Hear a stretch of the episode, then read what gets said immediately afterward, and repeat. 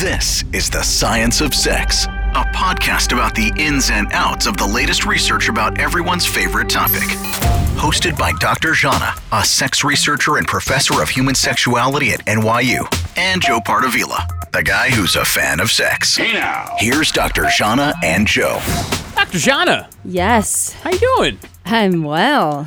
Welcome to episode thirty-six of the Science of Sex podcast. So birth control is the subject today, right? We're going to talk about how and whether hormonal birth control in particular has the power, if you will, to affect women's interest in their partners, mm-hmm. like long-term partners, and whether it influences their relationship satisfaction and sexual satisfaction. We have Doctor Patrick Jern, I think mm-hmm. is how pr- you pronounce his name. He tried to tell us how to pronounce yeah. his name, but we may be fucking it up. We so had trouble know. with his pronunciation guide. So yeah. that, that yeah. just goes to show you how tricky his name is to pronounce. Yeah, so stay tuned for for his actual name that yeah. he's going to pronounce maybe yes. in a little bit. Let's hope so. We have this Finnish professor. I think he's our first Finn. Yes, he is. Yeah, on If the you're show. scoring at home with the countries, I know we've had mm-hmm. a bunch in Canada. Yeah. We had the U K. We had Scotland. We had we we'd, we'd mm, Ireland. Uh, I think so. Yeah, yeah. We had a lot of those United Kingdom. Uh, yeah, we've area. had Australia. Australia. We've had New Zealand. Mm-hmm. Yeah. So now we're heading to Finland, Scandinavia. Mm-hmm. It was one of the Scandinavian countries, mm-hmm. right? Look at that. Well done. Wow, you paid attention in geography. One of class. us sound like we went to college. All right, let's do this. The Science of Sex, foreplay. All right, Doctor Zhana, we talk about sex on the show, which is fitting since it is called The Science of Sex. We do. But one of the things we don't really talk about is something a little more intimate, or I guess a little more sweeter. Yeah. Kissing. We've, I'm sure we've we've talked about kissing. But we haven't Kissing really... is part of sex. I yeah. mean, some people even... When you when you ask people to define sex, mm-hmm. you know, there's no universal agreement right. on exactly which kinds of acts fall into the definition right. of sex. So there are some acts that most people will agree on, like if you ask about penile vaginal intercourse, right. you know, most people will agree that that's sex. But beyond that, lots of different things that people disagree on. And so kissing, when you ask, say, college students, there would be something like five percent of the student population who'll say that kissing counts as sex. Right. So there you go. And then you also have cheating, right? If you if you kiss someone, is that considered cheating, right? Yeah, and a lot of people would consider it cheating, and maybe some people won't consider it cheating. Or they might consider it the lesser infraction than, say, penile vaginal sex or okay. oral sex or something like that. So. All right. Well, Doctor Zhana, a new survey asked people how many people they've kissed in their lives. Okay. The results are kind of interesting. Now, before I go into this, do you have any idea how many people you might have kissed in your life? I don't need a number, but do you have an idea in your head? Uh, I do. Okay. I do. Do I? Yeah, I do. Do right. you? I uh, mean, yeah, one. All right, stop that. You're the it's more interesting easy. one. It's easy when it's one. You don't have a lot of counting I, to again, do. Again, I was not a virgin when I met my significant other. Okay, Just, five. Anyway, five percent of people have never kissed anyone, and that includes nineteen percent of people between eighteen and twenty-four, which is a little... You know, you think of it, eighteen to twenty-four, you think by like high school or something like that, you would have kissed somebody. And basically one in five young people, eighteen to twenty-four year olds, have not kissed anyone. Right. twenty percent. Wow. Okay. That's a little higher than I would have expected. Yeah. I got to say, you know, that we know that that's about the number of people who haven't had sex hmm. by then, haven't had like penile vaginal right. or penile anal or something, you know, more, more. advanced, if yes. you will, yeah. more involved, but interesting. Yeah, so YouGov asked seven thousand six hundred twenty-three U S adults. Okay. So that's a pretty nice size sample. And, and, and yeah, that's a good sample. The results are weighted to be haha, representative of the U S population. Wow. So as they you say... You found me a representative study. It's close enough, as they say. Okay, it's not, it's not a published study, but it's a YouGov study, which does some statistical... thingies in there to claim that, uh, to try to get to a representative yeah. sample. Okay, so. All right, so let's run the spectrum. Okay, four percent of people have only kissed one person. Okay, that's one side of the spectrum. So wait, no, one side of the spectrum is the five percent who've never kissed. Then you have four percent of people who have only kissed one person. Okay. And if you want to swing that over to the other side, uh-huh. fifteen percent have kissed more than fifty people. fifteen percent have kissed more than fifty people. Okay, okay. Without casting aspersions, I have a feeling you might be in that fifteen percent. Sure. Sure, right? I've definitely not. You have definitely yeah. not kissed. Uh, uh, what is it? One person. You've done definitely more than more than one. More than one. Definitely more than two. Yes. I mean, and, we're not going to keep counting. No, no, we're not going to do that. And men are more likely than women to say they've kissed more than fifty people. Mm-hmm. No, so so not, I like that. I like your honesty, Doctor Zhana. not, not surprising. but but wait, so fifteen percent, that's actually quite low. I'm looking at these data now, and it seems like there's a big percentage of people, what is it, twenty-three percent, who say that they're not sure or something other than whatever the options were, which was, you know, zero, one, two to four, yep. five to ten, more than fifty. So I don't know. I, I wonder if the if the not sure, the twenty-three percent, which is a quarter of yeah. the sample, would fall under the more than more fifty, than fifty, yeah. or are they less than fifty and just really not sure? Or and, could and be, what's other? Like y- what's other? Other. We're talking about numbers. There's no yeah, other. Yeah, that's true. Well, you got to call UGov. I didn't put that together for uh, them. Okay, but I, okay. I think what it may basically means is they've never really kept count or kept track, or maybe they've lived a long life and they're, just like, mm-hmm. they're like, hey, listen, I have no mm-hmm. effing idea right, how many people right. I've kissed.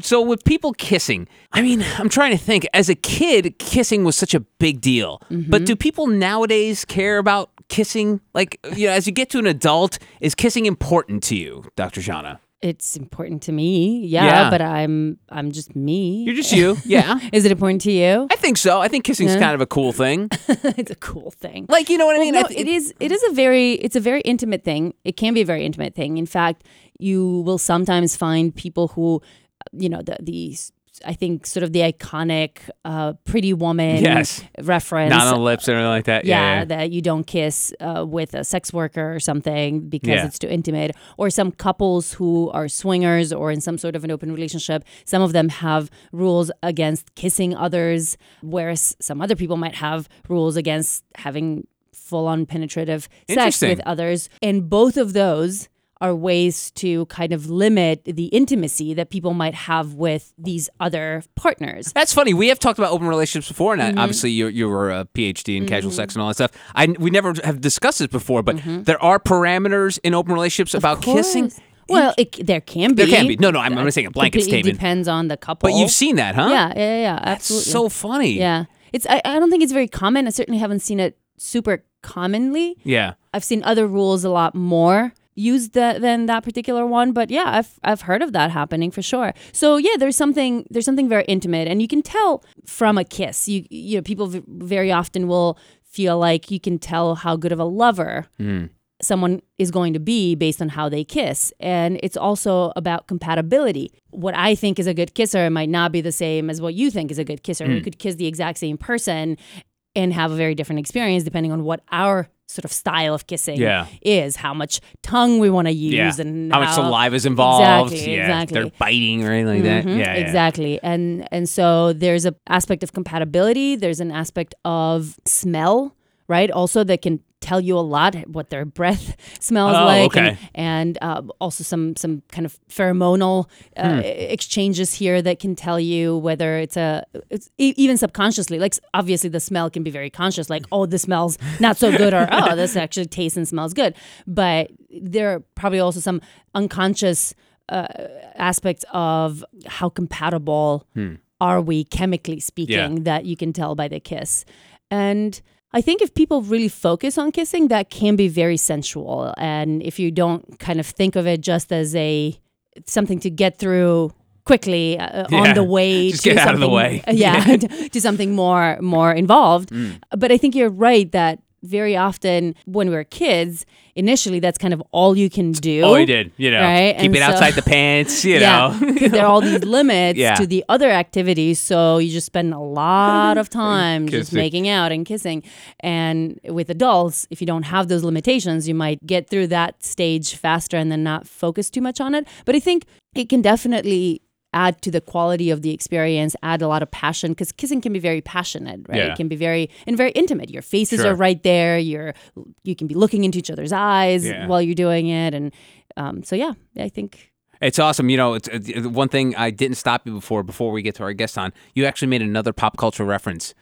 You referenced Pretty Woman, which is, I mean, you have come a long way. Come on, Zhana. Not, I mean, it's a movie. I watch movies. Yeah, for, I know. Movies I watch. I understand that, but it's... it's I don't it's, watch all your T V shows and stuff. No, but hey, listen, I'm proud of you. They could work that into the show, so let's kiss our guest hello, and let's get started, huh? He's not in the studio, though. How are we going to kiss him? It's going to be a, uh, what do you call that? A, a figurative virtu- kiss. Like oh, because a he's virtual Finnish. Kiss? Like Finnish. They, don't they do the kiss on each cheek or something like that? I'm not sure. I actually have not been to Finland. That's one of the, what? That's one of the like five st- uh, countries in Europe that I have not yet been to. All right, so we'll have two questions for him. We'll ask him how to pronounce his name uh-huh. and if Zhana is welcome in Finland. And if she is, if she can kiss him. All right. And where. Okay, maybe maybe we're not going to. Yeah, let's stop there, right yeah, now. Yeah. Okay. The science of sex goes deeper. So earlier this year, a new study published in the Evolution and Human Behavior Journal found that a favorite effect that people have been thinking was true might not be true.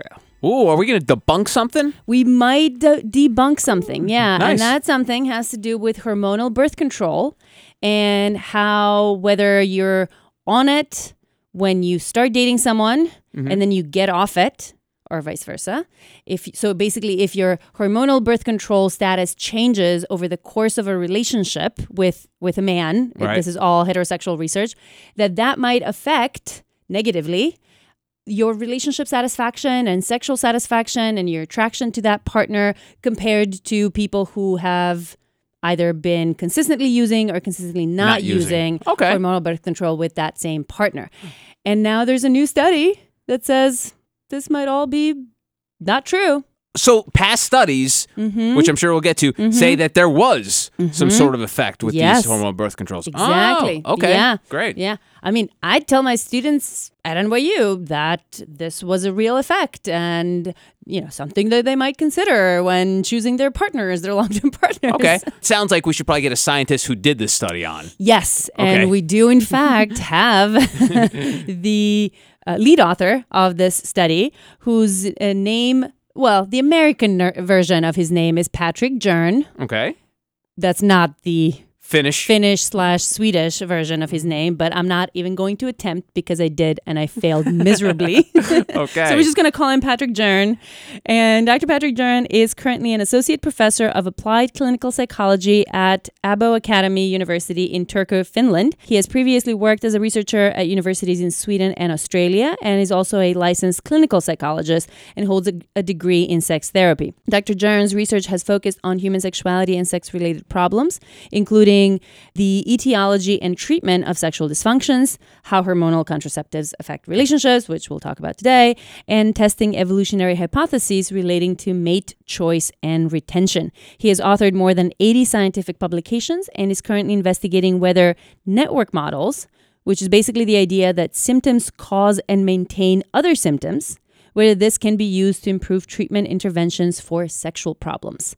Doctor Patrick Jern, welcome to the Science of Sex podcast. Thanks for having me. Tell us, how did you end up studying hormonal birth control and how it might affect relationships? This is actually uh, not what I spend most of my time on. So it was uh, a colleague of mine, Brendan Zeech, uh, at the University of Queensland. So he just, uh, I spoke with him uh, and he alerted me to this paper by Craig Roberts and others that appeared in Psychological Science, which was one of these papers we ended up doing a replication study later on, uh, on later on.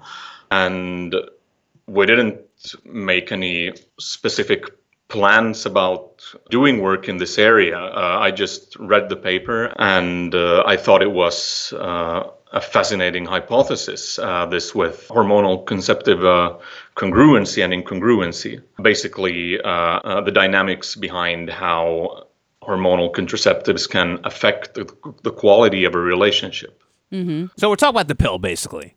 The pill yeah. and the I, the hormonal I D, anything okay. that has hormones, anything that regulates or, or, or prevents babies from, from happening using hormones. Got it. Now, we haven't actually talked much on the show about hormonal birth control, especially in terms of how it might affect, you know, attractions or preferences or relationship outcomes. And and you know, obviously your your study is is an attempt to replicate some of these findings uh, from prior research.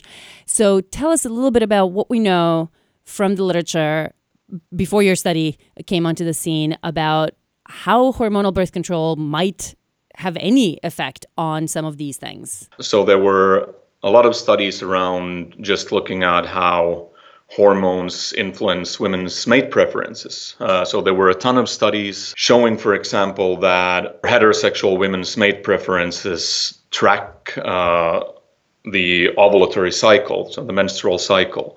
Uh, and there was evidence suggesting that during uh, or when a woman is fertile, she prefers or tends to prefer more masculine men. So uh, more masculine faces, deeper voices, stuff like this. Mm-hmm. And there were similar uh, studies showing that birth control or hormonal birth control also alters uh, the mate preference of women. So this is basically the starting point. And then there were a bunch of studies looking into if and how hormonal birth control affects uh, sexual satisfaction and also general relationship satisfaction. Uh, but I think these studies uh, or different studies produced uh, different results. So in some studies, they found that women who are on homo- hormonal uh, birth control tend to be happier, whereas other studies showed the opposite. Happier with their uh, partners in their relationships, y- yes, not just generally happier. Right. And that's actually an interesting question, why that is. Uh, yeah, because, that was going to uh, be my next question. Why would, yeah, should so this, it, it's this be possible the case? That, like, assuming that these studies are true. So right. There was just a couple months ago, uh, Ben Jones at the University of Glasgow and his group have uh, produced a couple studies uh, pretty much debunking the whole idea that women's uh, masculinity preferences are shifting as a function of menstrual cycle and uh, or hormonal birth control or hormonal birth mm-hmm. control. So there has been some some studies finding no effects and some studies finding effects. But let's say that th- these effects were real. What were the explanations yeah. for why hormones, whether because of uh, regular shifts over the course of the cycle or because of hormonal birth control or any other reason, I guess, why you might be changing your hormonal status, why should that affect how satisfied you are with your partner? I think there could be a pretty big cultural effect. When hormonal birth control or the pill first arrived, this was a massive boon to women because uh, it was basically the first time where you could get uh, total control or pretty much total control uh, over your own reproduction. Right. Today, it's hard to imagine a time where uh, there was no birth control for women. Uh, but I think uh, in studies conducted in cultures where birth control is more rare, I think you could find uh, an effect where you see that uh, women are happy just to have birth control available. Uh, mm. Where on the other hand, uh, now that birth control's been uh, around for decades and it's no big thing. Uh, so in the European Union, you're seeing a, a, a pretty sharp decline in uh, women using birth control. So younger women are uh, quite reluctant to get on the pill uh, mm. because of, uh, well, they don't want to use hormones or put any unnecessary hormones in their bodies, mm-hmm. uh, but also that a lot of women do experience uh, unpleasant side effects from hormones right. uh, to varying degrees. So I think a study conducted now in a, say, developed Western society, at least, you would perhaps find the opposite effect where a lot of women are skeptical towards Mm. using hormonal contraceptives, much more so compared to in the nineteen sixties or seventies. For Right. But that's not what the explanation put forth when we would find some of these effects between birth control use and, and relationship satisfaction was, was it? Uh, no, so that would that, that could explain that. Uh, I mean, if you're really happy to have birth control Uh, period. So that might be that you're happier in your relationship because you're not scared to get pregnant all the time. Mm. And that could be a real thing before mm. uh, birth control. So the replication study that we did uh, is looking at the, uh, it's called the congruency hypothesis. The congruency hypothesis arose from the confusion about that some studies show that hormonal contraceptives improve relationship quality and others show the opposite. So to make sense of this, they got this idea that it might not be about being on or off the pill.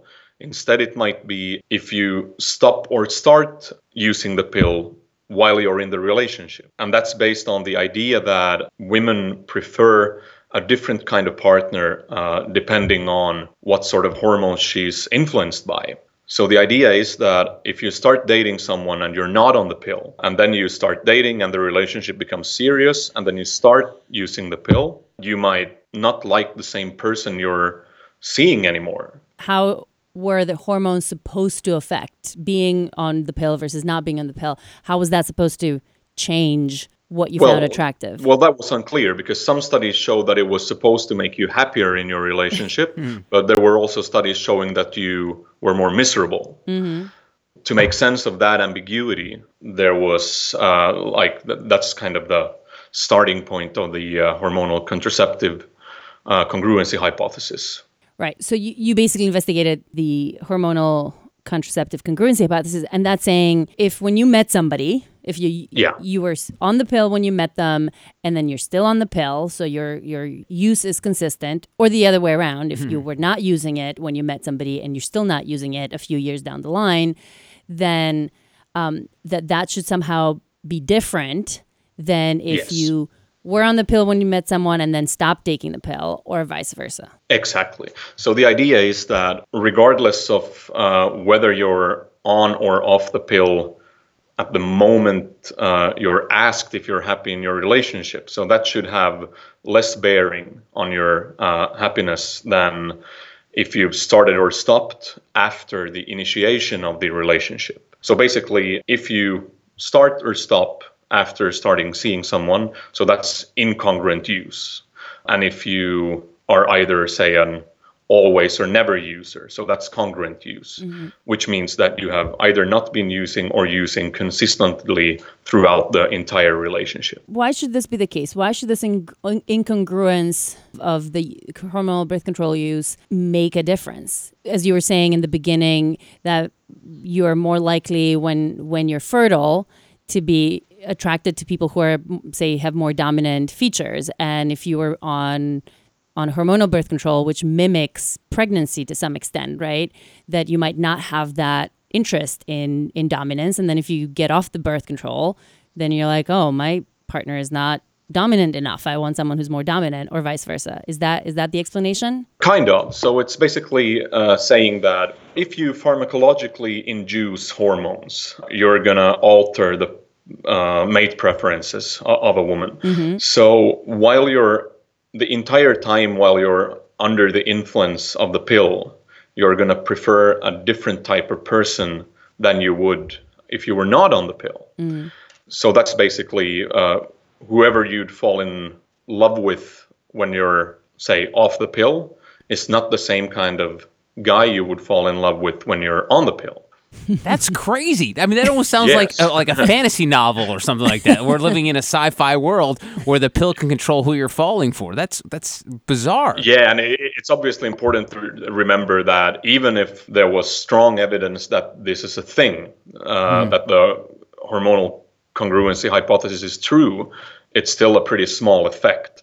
Yeah, that's, so that's, a, that's a very good point. It would only explain one or two percent of the entire variance of the variable you use to measure relationship satisfaction. For. Okay, that made absolutely no sense to Joe, yep. whose face is like, huh, yeah. what did he just yeah, say? Yeah, she likes to make fun yeah, of the so, faces well, I make. It, what it, no, no, I'm not making fun. It explains very little of the uh, whole happiness that you experience. With your relationship. So it's a very small effect. Okay. Yeah, yeah, th- this is this is one of those cases where I think it's important to make a difference, a distinction between statistical significance, like an effect that's statistically yes. significant, versus that's practically relevant. So exactly. And how much... And e- yeah. even if this was true, Mm-hmm. Uh, I would say that it's uh, not of any, say, clinical significance. Right. So it's a small effect. Like okay. you can find it yes. in a large sample. If you do all these statistical analysis, you can find, let's say that, you know, some of the previous studies had found that there was some difference mm. in your relationship satisfaction with your yeah. partner if you were congruent versus incongruent. But that yeah. difference was quite small. So it's not like, exactly. oh, if you were incongruent, that means you're going to be miserable once you get off the pill with right. your current partner. And then if you stay congruent, then you're going to be ecstatically happy with your partner. It's not. Precisely. Like, people tend to interpret these yeah. these statistical significance findings as very as either or and as yeah. massive oh, yeah. effects. And, and it's that's a tricky thing case. Because if you uh, say start talking, say when you're uh, speaking publicly, if you talk in terms of statistics, you're going to be perceived as so boring that nobody's going to want to yeah. listen to you anyway. So. Patrick, that's right, one of those right. that you see the mainstream media would get you saying that somewhere, and then mm-hmm. the headline would be, birth control affects the way you love people. You know what or I mean? Ruins yeah. your relationship these, uh, or something. Yeah. I can't remember if it was in conjunction. So we replicated three different studies, and I can't remember if it was the one published in Psychological Science or the one in uh, Proceedings of the National Academy of uh, Sciences of the U S. Mm. Uh, but there were... Uh, pretty big articles in leading mainstream media, such as uh, Time Magazine and The mm-hmm. Guardian. Yeah, because uh, and, they yes. want these kinds of headlines. It sounds also very practical. It can give you practical advice. Mm. You know, should oh, yeah. you or should you not be on birth control when you're meeting your partner or whatever it yeah. is. It, it has this very, very mass kind of media appeal. Oh, yeah, and it's not un- inconceivable at all that somebody would make a decision about using birth control mm-hmm. or not based on right. uh, what they read in, say, mainstream media that are generally perceived as very believable. Reliable, sure. Right, right. Yeah, and as you said, some of these papers that had found some evidence for the uh, hormonal birth control congruency hypothesis, they were published in pretty big, important, high-quality journals, right? Exactly. Highly respectable uh, journals. So there were, and so I would say, like, before we did this replication study, Uh, which found uh, no support for the congruency hypothesis. So, uh, spoiler alert! Spoiler I would say alert! Okay, sorry. That's all right. Uh, no, we kind of I kind of had a feeling that's where you okay. were going, Patrick. uh, but in any case, at, at the time when we uh, uh, before we did this study, I would have said that uh, anyone uh, with a solid ability to evaluate scientific evidence would have had no choice but to draw the conclusion that this is a robust effect. Mm. So you have a lot of things. You have three different studies. Uh, yeah, I was going to say, tell us a little. Journals. Yeah, what is the what is the evidence that we had up to your study that this may yeah, or so, may not be true? Yeah. So to my knowledge, there were uh, three studies, and the first was published in twenty thirteen, and that looked at jealousy and not uh, relationship satisfaction. And then shortly after that, within a year or so, there were one paper in Psychological Science, which I believe journal. I'm not exaggerating if I say it's considered the best empirical psychology journal. Yeah, and that's then probably true. Or one of them, yeah. And all came to the same conclusion that the uh, that the effect is real.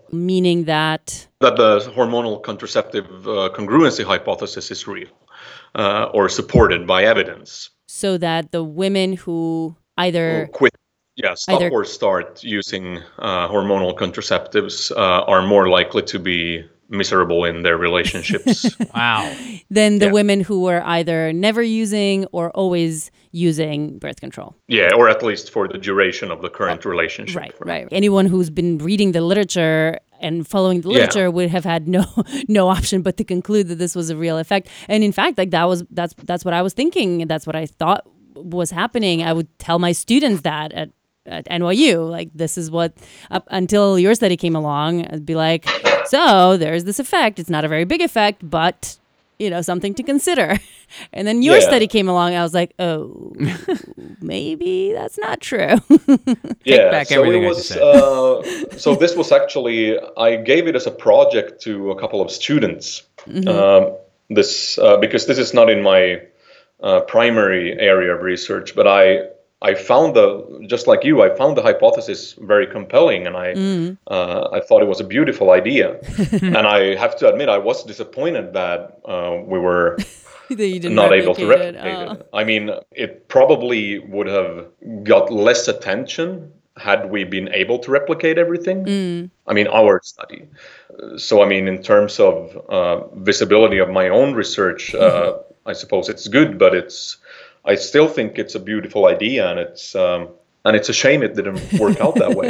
All right. So before we get to your study, those previous studies that you talked about, were they large mm-hmm. samples? Because I know Doctor Zhana is always big about nationally representative scale. She gives me all this gaga well, stuff like I'm that. Sh- they were not nationally representative, but but how, so how many people were, were talking? Not- that large. I think the first one on jealousy was one hundred thirty, one hundred forty women Jeez. Or so, and the largest had about three hundred fifty, three hundred sixty, something like that, participants. Okay. Uh, and the third one uh, is a bit different from the other two. So that's a longitudinal study. So then the statistical power doesn't come solely from the number of right. participants, but also from Time. The number of observations from every participant. Right. Uh, and so this was actually. I think it's safe to say that they were all underpowered. What does underpowered oh, mean? Sorry. Like, uh, so they, they lost their ability to fly? Few participants to uh, really robustly look at so small effects, because yeah. the smaller the effect is, the larger the sample has to be to, to detect. Reliably detect it. Yeah. Right. It's amazing that that got out so large with such a small sample. Is, is that common, Patrick, that something that that small could leave such a lasting impact until your study came along? Well, yeah, scientists are people too, so uh, obviously there's going to be a preference for stuff that is sexy or innovative or like a cool idea. Yeah. Even if you haven't tested it that rigorously, it's going to get more attention and, you know, you want to believe if yeah. it's uh, a cool idea. So I suppose that's uh, behind it. But also, when you do something for the first time, like how would you know how big a sample you need? Right. Yeah, so I don't if it's think a, the, if it's a big uh, effect, one hundred fifty people or two hundred fifty people would be enough. This actually, the sample size is not being very large in the previous studies was w- one reason why you decided to do this study as a as a replication, and then yes. also as Uh, there, there have been all of these kind of replicability issues that have been raised in psychology with a lot of different effects that have been kind of cool, just like this one that people have, have found and published, ended up not yeah. not getting replicated by other teams or by uh, larger samples and all that. And so there's been a push toward trying to replicate uh, in, in yes. larger and better ways some of these cool, interesting effects that psychologists have found. Yeah. What else was a was an impetus to to do this replication study? Well, I would say uh, that was it. So this was at a time when, say, the replication crisis in psychology really became a big thing. All right, I'm going to stop you there. What's what so, what, do you, what, yeah. what is the replication crisis? Psychologists or researchers in psychology or behavioral science in general started realizing that a lot of the stuff that's published out there, which is considered reliable evidence, actually doesn't hold up. So if you try to replicate the same study, you don't find the same results. It's a pretty powerful, I guess, uh, indication of, of how getting excited about novel findings and not really trying to, to replicate them very rigorously can lead us astray, right? And there is this pull in... in psychology and publishing and individuals to just find and publish new stuff and new interesting findings. And there's been less incentive to try to replicate these interesting findings and see if that was a f- fluke or actually uh, a real effect. Okay, so that was th- that was a that was a big important reason to replicate this, especially since it's yeah. so intrinsically interesting to people and they might end up making decisions about their lives mm-hmm. uh, based on on these these findings uh, in the relatively small sample sizes. And then there's another issue that th- the small sample size is connected to, and that's the fact that it's not necessarily just consistent versus inconsistent use. They're ac- they're not just two groups here. There are four groups that we're yes. technically talking about.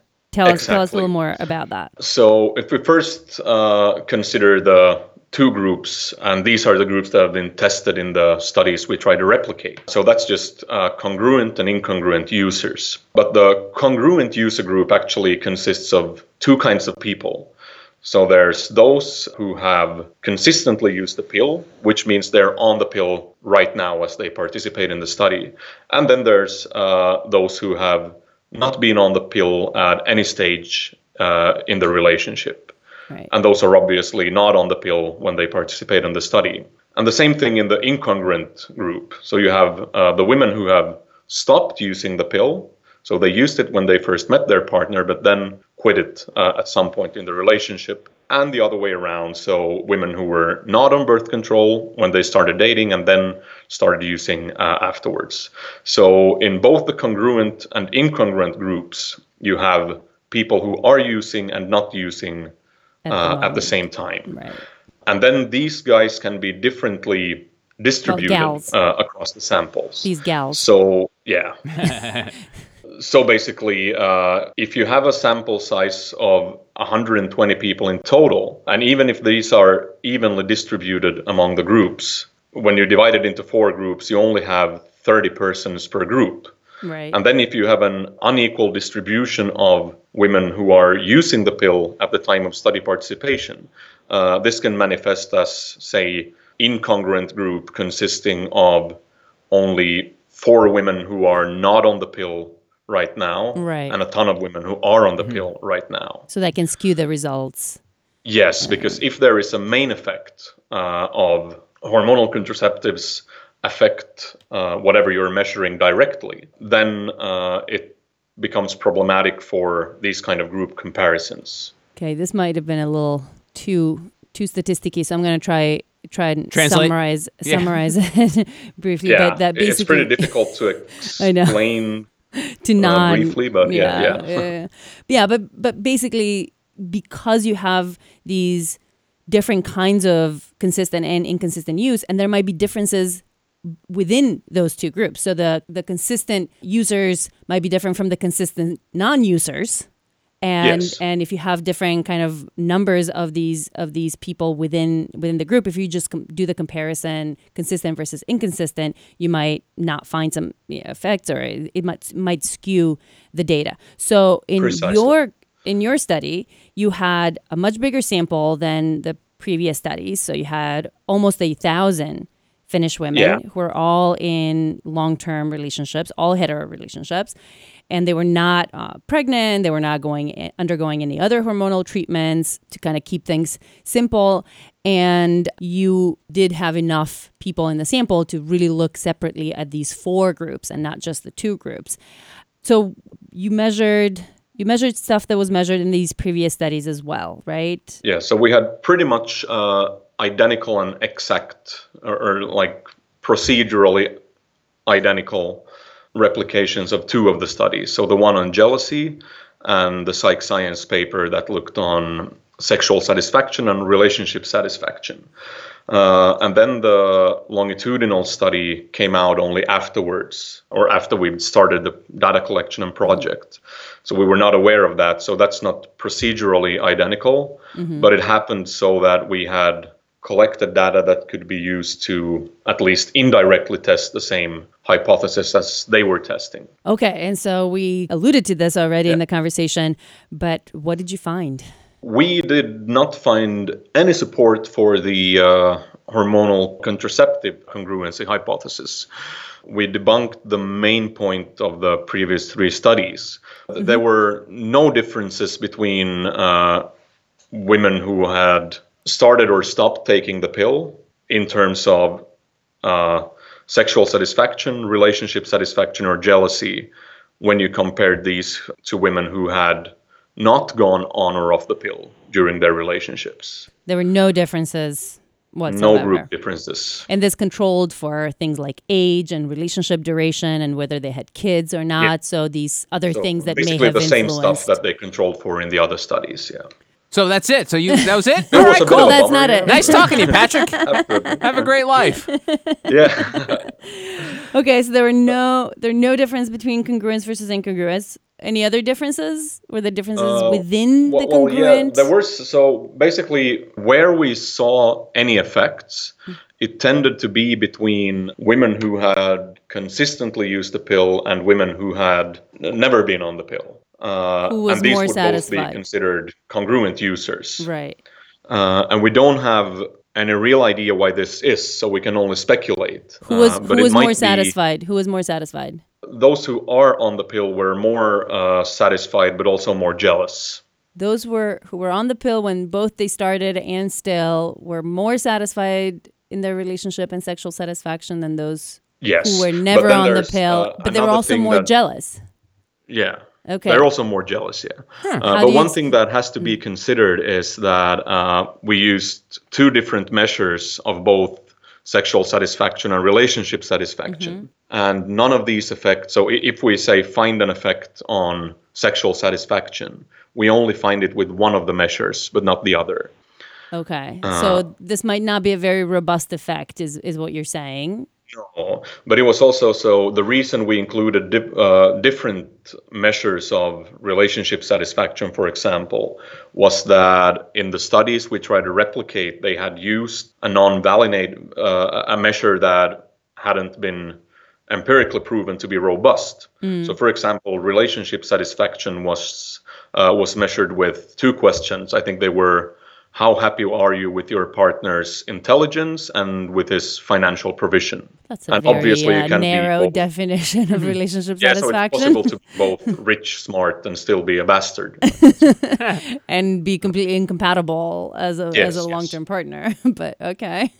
So I think they'd use data that were not collected mm. specifically for this purpose, mm. uh, which is pretty common in science, obviously. Right, right, right. So basically you're saying you're not sure that, that this main effect that you found in terms of just use versus non-use of hormonal birth control is valid or robust or... So we found a main effect. So those right. who were on the pill right. were more jealous than those who were not on the pill. So mm-hmm. this is not talking about congruency at all. Mm-hmm. We found a main effect of using the pill on jealousy. Again, this effect is small, but given that we have a pretty big sample, mm-hmm. uh, I would be... You're kind of cautiously optimistic okay. that this is uh, this effect might be real. And how would you explain that? Why should women on the pill be more jealous than yeah. women not on the pill, and maybe even more satisfied in the relationships? Uh, so again, I'm going to have to speculate. Uh, right. So I mean, the easiest explanation would obviously be that it's uh, a pharmacologically induced effect, uh, mm-hmm.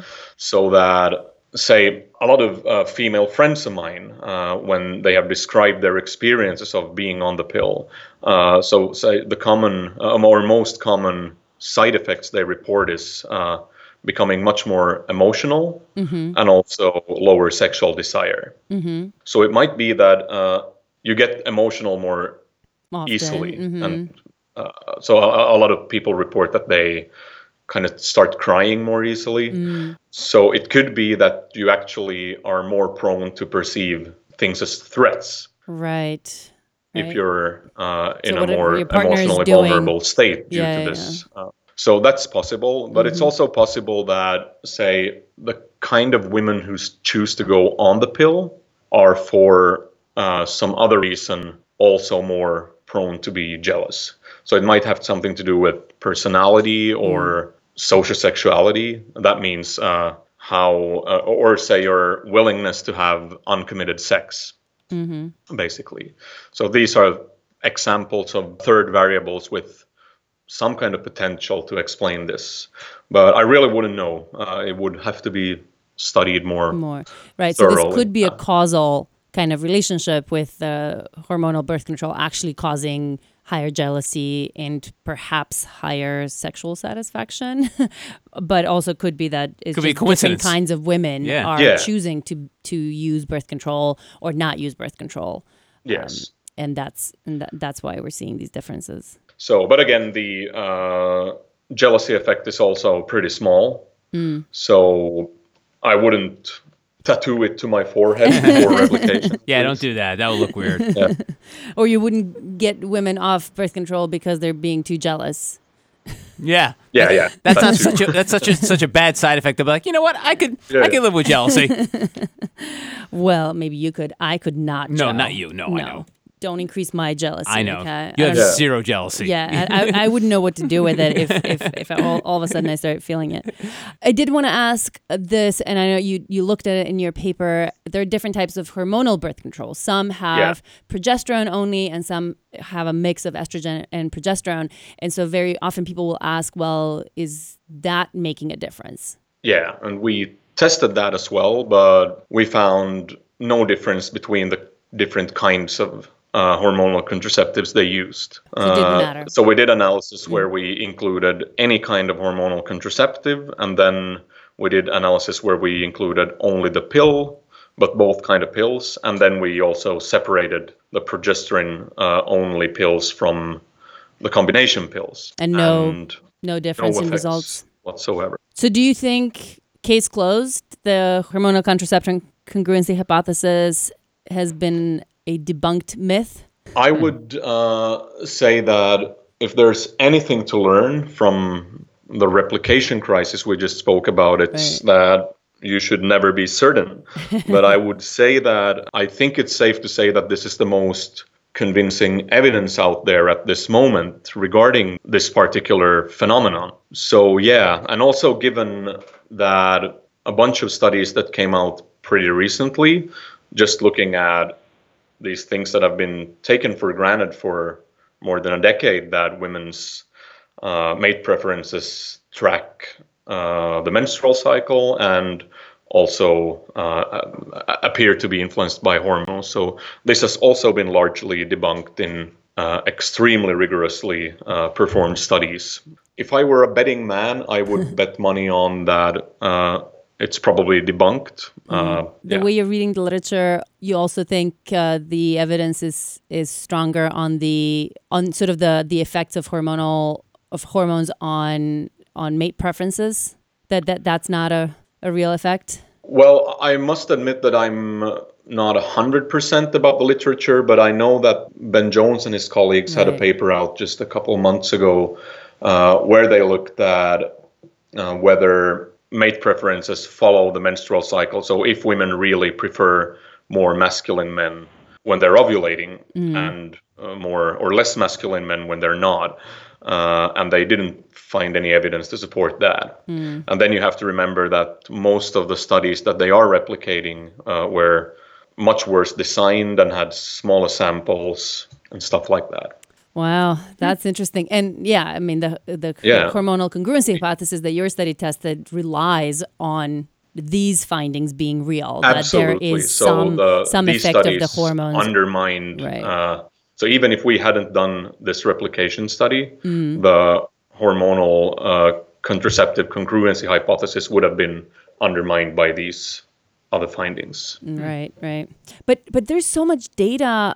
I mean, there's so many studies on these shifts, ovulatory shifts, uh, in yes. terms of women's behavior, in terms of uh, women's preferences. Do you think it's possible that some of, because some of those shifts are about kind of sex drive and how interested they are in casual sex or something like that versus yes. the specific characteristics of the men that they're attracted to, like the dominance and, and masculinity. Do you think it's possible yes. that some of those are still actual real effects, like the sex drive stuff and, and well, the mate preferences? Uh, Is the well, only possibly, uh, but in any case, so we had a paper on that a few years back in Psych Science as well.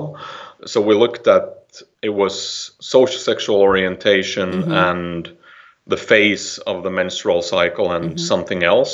I mean, these uh, usual suspects that are uh, touted out when you uh, try to explain women's mate preferences. Mm-hmm. And then we uh, also did a twin study. So we mm. uh, just looked at what's the heritability of women's mate preferences. Mm-hmm. And then it turned out that uh, so genes actually explain much, much more of uh, women's mate preferences than the combined effect of all these things, such as social sexuality or menstrual cycle phase, in terms of uh, their preferences for facial masculinity. Mm-hmm. So if there is an effect, it's Uh, vanishingly small. Mm.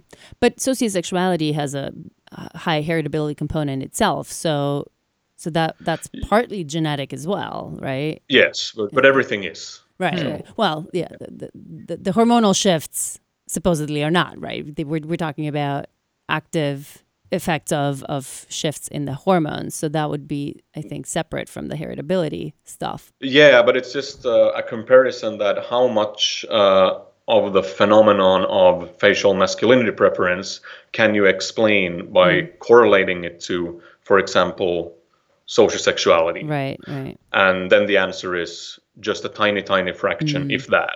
Right. But if you look at genes uh, and then ask yourself the same question, then the answer is a uh, quite a lot more. right, right. They are sexy hypotheses and kind of good ideas, and nobody can know before you test it mm-hmm. how well that's going to work out. Uh, but I think the evidence is pretty solid that the effects are minuscule at best. Yeah, for these hormonal shifts in yeah. particular. And I don't think anyone ever expected that they would be large, or that anyone should yeah. interpret them, even if they are real, that they would be massive. Yeah. Because otherwise, yeah.